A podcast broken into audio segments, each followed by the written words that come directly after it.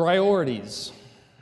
If I were to give this sermon a title, uh, that is what it would be Priorities. Johann uh, Wolfgang von Goethe, that's the man on the screen right there, or at least an illustration of him. He was one of Germany's most famous poets, playwrights, and novelists. In one article that I had read, it was said that in terms of influence, Goethe's or Goethe's upon Germany is second only to Martin Luther's. Now, while most of his philosophical ideas are a bit skewed, he does have one quote that carries some truth. Goethe once said, and I quote, Things which matter most must never be at the mercy of things which matter least. In other words, life values that are to be prioritized first should remain first and not be trumped by other values. It's a concept that we understand as Christians. Right? We say that God, both knowing Him and exalting His name in everything that we do and say, certainly takes priority in our everyday lives. We say that everything else in this world comes second to God. We say these things, but do our lives reflect God as the first priority in our day to day existence? Pew Research Center, in their own words, is a nonpartisan fact tank that informs the public about the issues, attitudes, and trends shaping the world. They do this through public driven opinion polling, demographic research, content analysis, and other data driven social science research. And they just did a brand new study, it's, it's brand new just a couple months ago, on what Americans deem as the most important personal priorities. So, this is how the study went. The adults were given nine specific priorities. All right, each one of the adults in the survey they received these same nine priorities. They were then asked to place those nine priorities, those nine given priorities, into one of four different categories. All right, and these categories were, as you can see on the screen, right? The first one, if it was one of the most important priorities in your life, you place that priority in that category. Category two was very important, but not the most important. Three was somewhat important, and then the last one was not important. If you thought the priority was not important to you, you placed it in that category. Now, these nine priorities, they range from anything like spending time with family to being successful in your career to the priority of practicing your religious faith. And this one in particular is what I want to dial in on as we look at the results of the study the priority of practicing your religious faith. Now, uh, let me just note that religion here includes all different types of faith, not just the wide umbrella of Christianity. And I thought that the results of this study were quite interesting. Right, for example, spending time with family was clearly the breadwinner. 73% of the surveyed people placed spending time with family in the most important priority category. So, out of all those that were interviewed, out of all I believe it was 5,000 and some individuals, 73% of the surveyed placed spending time with family in that first category, that green one up there. Now, what I really want to focus on is that last category, category four, which is where you place priorities if you thought they were not important in any way. Being physically active. Only 3% of the voters placed this as not important at all. Only 3%. So that means that 97% say that being active holds some level of importance in their lives. So 97% placed being physically active in one of the first three categories. Only 3% placed it as not important. Being outdoors and experiencing nature was another priority that was to be ranked. Only 4% of the voters said that being outdoors had no priority in their lives. So that means 96% say that outdoors has at least some importance to them. Now, here it is religion 28% of the voters placed practicing your religious faith in the fourth category. Not important at all. 28%. This was tied as the highest percentage placed in the fourth category out of all the nine priorities the priority of religion. And remember, the, the wide umbrella of religion is included in this, not just narrowed down to true saving faith in the Lord Jesus Christ, but the practicing of religion as a whole is becoming less and less of a priority in our society. People would say people would rather be outside or participate in music and writing activities than seek out the truth of God. People would rather be exercising than seek out the reason for their existence. People would rather be taking a stroll in the park on a nice summer's day than seek out a God who loves his created world so much so that he sent his son to die on the cross to redeem his fallen creation. This is the world we live in. These are the values and the priorities that society elevates, and as a result, these items are the pulls and pressures that we experience day in and day out. But as we will see tonight, the world has always been this way. Humanity has always rejected the value of God and instead put in his place selfish gain and pleasure. Tonight we consider a nation or the nation of Israel in a time of ensuing peril and destruction, a time in which God's chosen people prioritize personal knowledge, strength, and wealth over the understanding of God. And as a result, judgment was executed in the form of captivity to a foreign nation. So turn with me in your Bibles, or you can look on the screen as we consider Jeremiah chapter 9. Jeremiah chapter 9. And our key verses, or our memorable verses, if you will, the, near the very end of the chapter, verses 23 and 24. I'll read them for you now. Jeremiah 9, 23 and 24. Thus says the Lord Let not the wise man boast in his wisdom, let not the mighty man boast in his might, let not the rich man boast in his riches, but let him who boasts boast in this that he understands and knows me, that I am the Lord who practices steadfast love, justice, and righteousness in the earth. For in these things I delight, declares the Lord. Our theme for tonight. Tonight we evaluate a proper viewpoint on life's priorities. Now, if we look at Jeremiah 9, 23, and 24, we can see a specific word that is repeated consistently throughout, and that word is boast. Right, boast. Five times this word is used in these two verses. Now, when we think of boasting, or at least boasting in the Lord, perhaps Jeremiah 9 is not the passage of scripture that comes to mind. The apostle Paul in 1 Corinthians chapter 1 speaks of this idea of boasting in God, and perhaps this occurrence in 1 Corinthians is more widely recognized than the Jeremiah 9 occurrence. Listen to verses 30 and 31 of 1 Corinthians chapter 1. It says, and because of him, you are in Christ Jesus, who became to us wisdom from God, righteousness and sanctification and redemption, so that as it is written, let the one who boasts boast in the Lord. Let the one who boasts boast in the Lord. Did you take note to the words preceding this phrase, right? Paul is quoting a precise passage of Scripture when he says, Let the one who boasts boast in the Lord, right?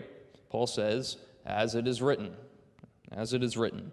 Paul is pulling this phrase, this concept, from another portion of the Word of God. From where is he gleaning this truth? Well, Jeremiah chapter 9. But what is interesting about these two occurrences, while they are the same idea in truth, the context is much, much different, right? In 1 Corinthians, Paul is writing to a church that is not distinguished by wisdom, strength, and wealth. He's writing to a church that is not distinguished by these qualities. Listen to verses 30 and 31 again. However, listen to them with the full context of verses 26 and 29 added to them. It says, For consider your calling, brothers. Not many of you were wise, according to worldly standards. Not many were powerful. Not many were of noble birth. But God chose what is foolish in the world to shame the wise. God chose what is weak in the world to shame the strong. God chose what is low and despised in the world, even things that are not, to bring to, to bring to nothing things that are, so that, so that no human being might boast in the presence of God. And because of him, you are in Christ Jesus, who became to us wisdom from God, righteousness and sanctification and redemption, so that as it is written, let the one who boasts boast in the Lord. You see, the Corinthians were not characterized as being wise, as being powerful, or being of noble birth. All right? That can signify their standard or their, their state in, in uh, society or their wealth. All right? The Corinthian believers were ordinary, they were weak according to the worldly standards. But Paul is encouraging the Corinthians that value is not found in what the world claims to be of worth. But rather value is found in Christ and what he has done. And it is only by the working of God that man can be in favor with God. Therefore, all the boasting, all the honor is to the Lord who uses us for his glory in spite of our weaknesses. You see, 1 Corinthians chapter 1 is a passage of encouragement. Jeremiah chapter 9, on the other hand, is a completely different story. While Paul speaks words of reassurance, Jeremiah speaks words of warning. Jeremiah is speaking the word of God not to a people that lack worldly wisdom, might, and wealth, but he is speaking to a people that are fully consumed by these priorities. The audience, which are the Israelites, are fully caught up in what the world deems as being valuable. And for that reason, Jeremiah, by the word of God, is charging the Israelites to abandon these priorities and chase after someone who is of far greater value and far, far greater worth. This passage is a solemn warning. This passage was to pierce the hearts of a people consumed with the priorities of the world. So, let us dive in and take a closer look at the warning that is found in these two verses. I believe the first thing that we can see in these two verses is that an individual is defined by the priorities in which they pursue. Right? An individual is defined by the priorities in which they pursue. Look with me very closely at verse 23 again of Jeremiah chapter 9. It says, Thus says the Lord, let not the wise man boast in his wisdom, let not the mighty man boast in his might, let not the rich man boast in his riches. Our priorities often define who we are as people. Isn't it interesting that the scriptures do not say this? Thus says the Lord. Let not man boast in his wisdom. Let not man boast in his might. Let not man boast in his riches. No, but we get this doubling of attributes, if you will, right? Let not the wise man boast in his wisdom. Let not the mighty man boast in his might. Let not the rich man boast in his riches. It's almost like a confirmation that possessing these values, wisdom, might, or riches, makes you the embodiment of that given value. Having great wisdom defines a normal man as a wise man. Having great strength defines a normal man as a mighty man. Having great wealth defines a normal man as a rich man. You see, when, when priorities are pursued, the achievement and success that is obtained becomes our identity. We are looked at as clever if we pursue knowledge, right? We are seen as valiant if we chase after strength. We are characterized as wealthy if we spend our lives focused on gaining riches. That also means, and we'll get to it later, we are seen as godly if we spend our days pursuing the righteousness of our Maker. You see, the pursuit of our priorities defines who we are, both in our own eyes, but also in the eyes of others. If I were to ask you who is one of the most brilliant and intelligent individuals to ever live, I think it is safe to say that many of us would consider Albert Einstein to be our, our answer. It's a good answer. Uh, if you just read a little bit about his life, it doesn't take long to see that his pursuit of knowledge and theories of science consumed his adult life. It became a top priority for him, and as a result, he became a world renowned genius. Einstein was defined and is defined by the world as a brilliant man. Why? Because brilliance and knowledge were his priorities. You see, what we pursue and the success we find in those pursuits becomes our identity. It's what people see, and as a result, those priorities are contributed to our personhood. So, my first point of application is this What do others see as your values? Would you like to know what your true priorities are in life? Go ask those around you. What do people define you as? Perhaps we are so caught up in our jobs that we are defined as a workaholic Perhaps we are so dedicated to participating in sports that we are only known as an athlete. Perhaps we are so dedicated to our studies that we are seen only as an intellectual. Are all these bad labels? Not necessarily, but I think we need to ask ourselves are these our only labels? Have we placed these values in our lives so high that they are all that people see? And if those priorities are all that people see, perhaps there is no more room left for individuals to see Christ in us. Have we lost our identity in the eyes of others as children of God? What priorities are shaping your identity? Just keep that in the back of your mind as we move forward. The way in which others define you will reveal your priorities. Continuing along, we see God command his people to abandon their earthly values. All right. Jeremiah 9, verse 23 again. Thus says the Lord, Let not the wise man boast in his wisdom, let not the mighty man boast in his might, let not the rich man boast in his riches. The word of the Lord instructs the Israelites to shake loose from boasting in their worldly confidence. All right, the word boast here literally means to verbally show off, to speak of your knowledge, to speak of your strength, to speak of your riches in a way that proudly elevates you in the eyes of others. So when God says, Let not the wise, mighty, or rich man boast in his wisdom, might, or, or riches, he is instructing the boaster to refrain from showing off or praising himself in his priorities.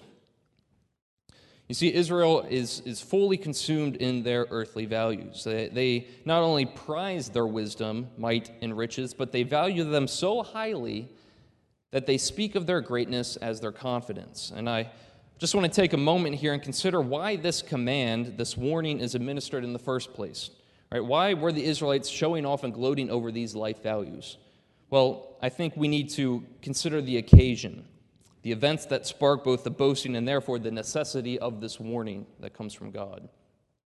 Take a look with me at the verses that come right before our passage for this evening. I'll beginning at verse 13. I will begin reading at verse 13 of Jeremiah chapter 9, and we'll go all the way down through to verse 22. It starts this way. And the Lord says, Because they, that is Israel, have forsaken my law that I have set before them, and have not obeyed my voice or walked in accord with it, but have stubbornly followed their own hearts and have done and have gone after the Baals as their fathers taught them. Therefore, thus says the Lord of hosts, the God of Israel: Behold, I will feed this people with bitter food and give them poisonous water to drink. I will scatter them among the nations whom neither they nor their fathers have known, and I will send the sword after them until I have consumed them. Thus says the Lord of hosts Consider and call for the mourning women to come. Send for the skillful women to come. Let them make haste and raise a wailing over us, that our eyes may run down with tears and our eyelids flow with water. For a sound of wailing is heard from Zion. How we are ruined!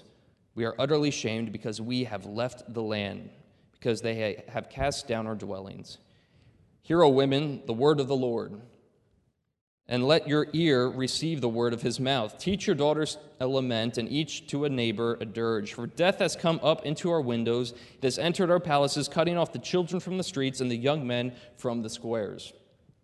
Speak, thus declares the Lord the dead bodies of men shall fall, like dung upon the open field, like sheaves after the reaper, and none shall gather them. That is some very graphic imagery of the judgment that is to come upon the Israelites. The Babylonians were coming, and the destruction and exile that Judah was to experience was due to their disobedience and their abandonment of God. Jeremiah was prophesying to a sin stricken and consumed nation, a nation that no longer placed their confidence in God, but placed their confidence in the worldly priorities that they had set up for themselves. They trusted their own wits, their own strength, and their own riches more than they relied on the true and living God who was orchestrating the very judgment they were to face. So, when Jeremiah prophesies that the nation is to fall, it makes sense that the Israelites turn to their new priorities for deliverance.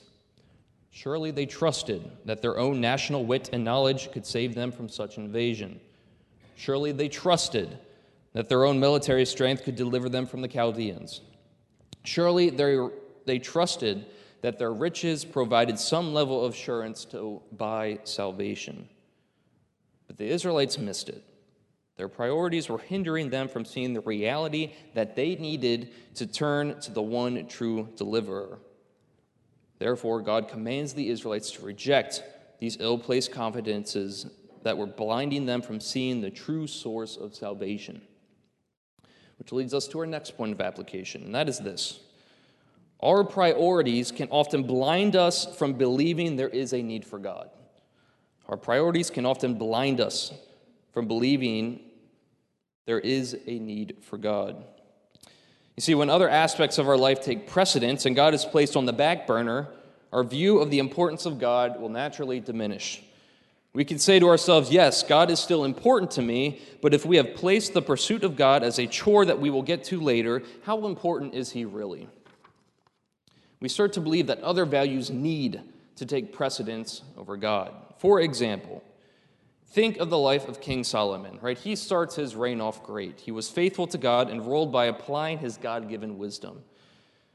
Yet, as we know, Solomon's priorities started to change. He became consumed by the influence of his wives. And then in 1 Kings chapter 11, verse 4, we get this word of the word from God. It says, For when Solomon was old, his wives turned away his heart after other gods, and his heart was not wholly true to the Lord his God, as was the heart of David his father. When Solomon's wives and the gods of his wives became a priority, God was pushed to the side. Solomon started to believe that these worldly priorities had more value than God. And as a result, what did the scripture say? His heart was no longer wholly true to the Lord his God. See, if we are not careful, secondary values can take the place of God. And as a result, God no longer becomes a necessity. What dangerous water we have entered if that becomes a reality in our lives, if that thought becomes something that we believe in. So beware of the blinding power of earthly values. For if we are not careful to keep God first, we very quickly can be prone to dismissing our need for Him altogether. Next point of application is this our speech reveals our hearts. Our speech reveals our hearts. As we looked at briefly, the word boast in these two verses carries a, a verbal meaning. To boast means to speak of one's greatness, of one's accomplishments. So I ask you to consider what is the makeup of your everyday speech? What is it that you find the most pleasure in sharing with others? Do you find the most delight in showing off your accomplishments or your accolades? This is not to say that speaking of hobbies and things of which you are proud is always a bad thing. We need to be careful and we need to be aware that those items do not consume our lives, and we forget the goodness of the one who has given us those items in the first place.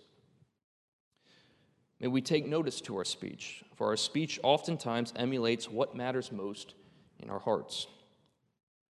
So let us pray consistently for the Holy Spirit to work in us so that the character and nature of our good God is ever on our lips. For if God is a priority in our lives, it is He that will be a priority on our speech, in our speech. Which leads us into the second part of our lesson this evening analyzing godly priorities and values. Instead of pursuing earthly priorities, God's people are to pursue the character and the nature of God. Look with me at verse 24 of Jeremiah 23 and 24. Jeremiah 9, 23 and 24.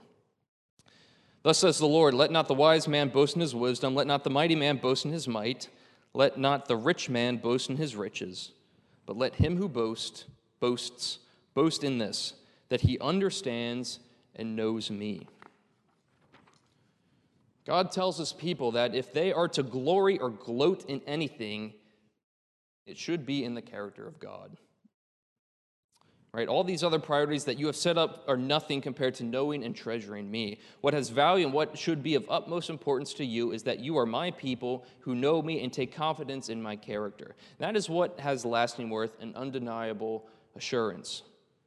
God is the only appropriate ground on which one can boast. Now, boasting is uh, it's often associated with sin right earlier we heard that the word for boast in these verses means to show off and that definition relays a sense of pride, which we know, of course, is denounced in Scripture. But you see, to boast in knowing God is not for the purpose of exalting oneself or ourselves. It's not so that you can say, I know more of the Scripture than you. To boast in the understanding of God is not so that I can say I have deeper, I have a deeper and richer relationship with God than you do. It's not so that I can win all of the Bible trivia games, right? It's more than that. Rather, to boast in God can be understood as boasting of God. Right? When we make God a priority in our lives, when we dedicate our lives to understanding who He is through His Word and His outworkings, when we value Him as the most important aspect of our existence, then we become more knowledgeable about who He is. And as a result, we are more prepared to boast of His goodness to praise his character, to bring attention to his name, and to extol his greatness. When we are more knowledgeable about the character and nature of God, we are more prepared and more responsible to show off the character of God to others. Are we not all great at doing that? Right? Certainly, we're all quick to show off God to our society, right? It comes naturally because we are Christians. We know the answer to all those questions is no, right? Oh, how hard it really is to do that. How hard it is to boast of God and not ourselves. Uh, John MacArthur, he believes that the most hated Christian doctrine is the doctrine of total depravity. People do not want to believe that they are sinful. Rather, the world teaches us that there is good in everyone. You see, our sinfulness, our pride wants us to see ourselves as good people. Now, I would submit to you that that idea, it trickles down into why we can't get enough of ourselves. We love talking, we love boasting in what we have accomplished, and what we can do, and what we have worked so hard to bring to completion. But you see, even in the boasting of ourselves, we miss the one who is behind all the success and accomplishments that we experience. It is within our nature to leave God out of all aspects of our lives before we knew Christ, we were rebels. We wanted nothing to do with God. So to show off God is to go against the grain of our human depravity. That is why boasting of God is so, so difficult. It's difficult, yes. But you see, it is so important to let the Holy Spirit work in our lives. We need to pray for transformation so that by the grace of God, we can be faithful in boasting of God. For when we boast in God, it actually has the opposite effect than when we boast in ourselves. And why is that? It's because when we extol his greatness, where does the glory go? It goes to God. On the contrary, when we extol earthly wisdom, might, and riches, where does the glory go? It goes to us. It is God that needs to be exalted and not us. And why is that? Well, because God is worthy. We are not worthy. God is worthy of boasting. He is worthy of our praise. And why is he so worthy? Well, look at the next phrase within our verse. All right, it says, starting at verse 24, but let not him who boasts boast in this, that he understands and knows me, that I am the Lord who practices steadfast love, justice, and righteousness in the earth. For in these things I delight, declares the Lord. God's people are to experience and ponder the faithful loyalty, the sound judgment, and the uprightness of his law. We could certainly take the, the remainder of our time together to break down each one of these three characteristics, but I think it would be helpful to look at the large picture of what these descriptions are portraying of the character of God. What this phrase is saying is that God is a holy God. Because he is God and because he is holy, God is worthy of being the recipient of our boasting. I love the first phrase there I am the Lord. I am Yahweh. Israel, boast in me because I am your God. It's almost frightening. God is saying that he is worthy of exaltation because he is the divine ruler over this world. This declaration, while frightening, is followed with an assurance that God is not tyrannical, right? He is a holy and good God, exercising steadfast love, justice, and righteousness. What a powerful statement about the nature of God. God is telling his people, look at my character, Look at who I am. Look how I have been faithful in the past, how I have practiced steadfast love, justice, and righteousness, not only to you, but to the entire earth. I am Yahweh, and when you come to recognize my goodness and holiness, you will see that I alone am worthy of praise. God is worthy of exaltation because he is God. May we be remiss from withholding from him what is rightly his. May we be quick to make him the first priority in our lives. Why? Because he is worthy. And as this verse wraps up, we come to our last phrase. Here we see that God takes pleasure in the exercising of his character. The last phrase there. For in these things I delight, declares the Lord. It brings God favor to see the outworking of his holy character.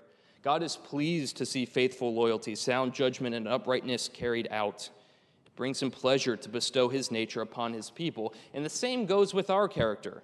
When we emulate the character of God in our own lives, he is pleased. We could spend a, a, whole lesson looking at the verses that follow. For verses 25 and 26 speak a, to the outworking of righteousness in God's people. But for the sake of time, I would just like to take a quick peek and just read it. And it says, Behold, the days are coming, declares the Lord, when I will punish all those who are circumcised merely in the flesh Egypt, Judah, Edom, the sons of Ammon, Moab, and all who dwell in the desert who cut the corners of their hair. For all these nations are uncircumcised, and all the house of Israel are uncircumcised in heart. Israel has fallen victim to Pharisaical nature, right? They have the appearance of righteousness on the outside, but on the inside they are corrupt. They may have the covenant symbol of circumcision, but they are uncircumcised in their hearts. They have not carried out the intended will and nature that God encourages through his law. God delights in true holy living. It should be our priority to study the nature of God and to follow his commands so that we can live according to his will. God is pleased to see his children practicing righteousness. So, conclusion. I would like to take a moment to consider Israel's response to this warning. Right, God warned Israel to abandon their misplaced values and confidences and put God first in their lives as their first priority. How did they do? I think first we need to understand the first thing we need to understand is, uh, is, is when Jeremiah is ministering, right? What, what is the, the timeline? What is the historical context of his prophecy? Well, Pastor walked through the ministry of Jeremiah this morning, where he falls in the line of Israelite history. And uh, I think it would be helpful just to take another quick look at where Jeremiah falls in, in the history of Israel. And the scriptures tell us precisely when Jeremiah ministered, right? In the very first chapter, the very first uh, verses of Jeremiah chapter 1 say, The words of Jeremiah, the son of Hilkiah, one of the priests who were in Anathoth in the land of Benjamin, to whom the word of the Lord came in the days of Josiah, the son of Amon, king of Judah, in the 13th year of his reign. So Jeremiah's ministry begins with King Josiah. Pastor just spoke on King Josiah last Sunday morning. Today, Pastor spoke about King Jehoiakim, who was Josiah's second son that sat on the throne. We know that Jeremiah continues his ministry until after the downfall of the nation of Judah, right? Zedekiah is the last king of Judah, and Jeremiah is still prophesying during his time, even up and through the fall of Jerusalem. So that's the time period. It's the end of the kings, from Josiah through the final deportation of Judah to Babylon. So, back to the question how did Israel respond to this warning? Well, Pastor walked us through a couple of accounts where we get the nation's response to the prophet Jeremiah. But I want to take a look at Zedekiah, the final king of Judah. How does he respond? And what is the outcome of that response? Look with me at the end of Second Chronicles. This is the last chapter, verse thir- chapter 36, verses 11 through 17. It says Zedekiah was 21 years old when he began to reign, and he reigned 11 years in Jerusalem. He did what was evil in the sight of the Lord his God. He did not humble himself before Jeremiah the prophet, who spoke from the mouth of the Lord. He also rebelled against King Nebuchadnezzar, who had made him swear by God. He stiffened his neck and hardened his heart against turning to the Lord, the God of Israel. All the officers and of the priests and the people likewise were exceedingly unfaithful, following all the abominations of Israel, and they polluted the house of the Lord that he had made holy in Jerusalem. The Lord, the God of their fathers, sent persistently to them by his messengers because he had compassion on his people and on his dwelling place. But they kept mocking the messengers of God, despising his words and scoffing at his prophets, until the wrath of the Lord rose against the people, until there was no remedy. Therefore, he brought up against them the king of the Chaldeans, who killed their young men with the sword in the house of their sanctuary, and had no compassion on young man or virgin, old man or aged. He gave them all into his hand. Israel's response they never repented. Rather, Israel mocked, they derided, they treated God's servants and God's word as filth. Even though God had compassion and grace in his judgment, which was what we saw this morning, Israel still turned their backs on the one who was to be their value and their priority. What was the result? Well, everything that we read in Jeremiah chapter 9 came to pass. Judgment and exile were the wages for Israel's unfaithfulness. In the beginning of our time together tonight, I, I, said that we, America, as a nation, have misplaced our values and our priorities. We are not much different than Israel. We believe that the acquiring of knowledge, the building up of strength, and the accumulation of riches are what matter most. God means very little to our nation anymore. God is a good and faithful God, and in his goodness and faithfulness, he is a God who executes justice. Israel was judged for their wrongdoing. Judgment is coming. As Pastor said this morning, when God carries out his judgment, he carries it out swiftly. Judgment is coming. May we pray for our nation. We are on a dark road. We have misplaced the value of God, and as a result, God has given our society up into the lusts of our hearts and our dishonorable passions.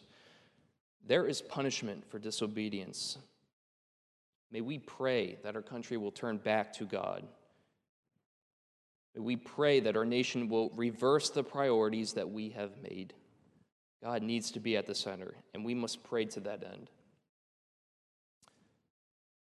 But how can we pray to that end if it is a hypocritical prayer? If we want to see revival in our nation, it needs to start in our own hearts. We are so easily pulled in every direction in which the world says needs to be a priority. So I encourage you to reevaluate what has taken precedence in your life. What are the items that you need to diminish or set aside so that God can be priority number one? What activities are keeping you from coming to church? What priorities come before teaching your children the truths of God's word on a constant and regular basis? At the beginning of our time together, I quoted Goethe, and let me quote his saying one more time. He said, Things which matter most must never be at the mercy of things which matter least. It is God who matters most. Is your pursuit of knowing Him currently at the mercy of things which matter least? If so, cast them aside. And this is hard to do. I, under, I understand that. Our society is richly blessed with provision and pleasure. Our society values spare time, but if we are not careful, all we do with that time is fill it with misplaced priorities. If we are not careful, the rich comforts we receive from God, we can start to skew can start to skew our commitment to God.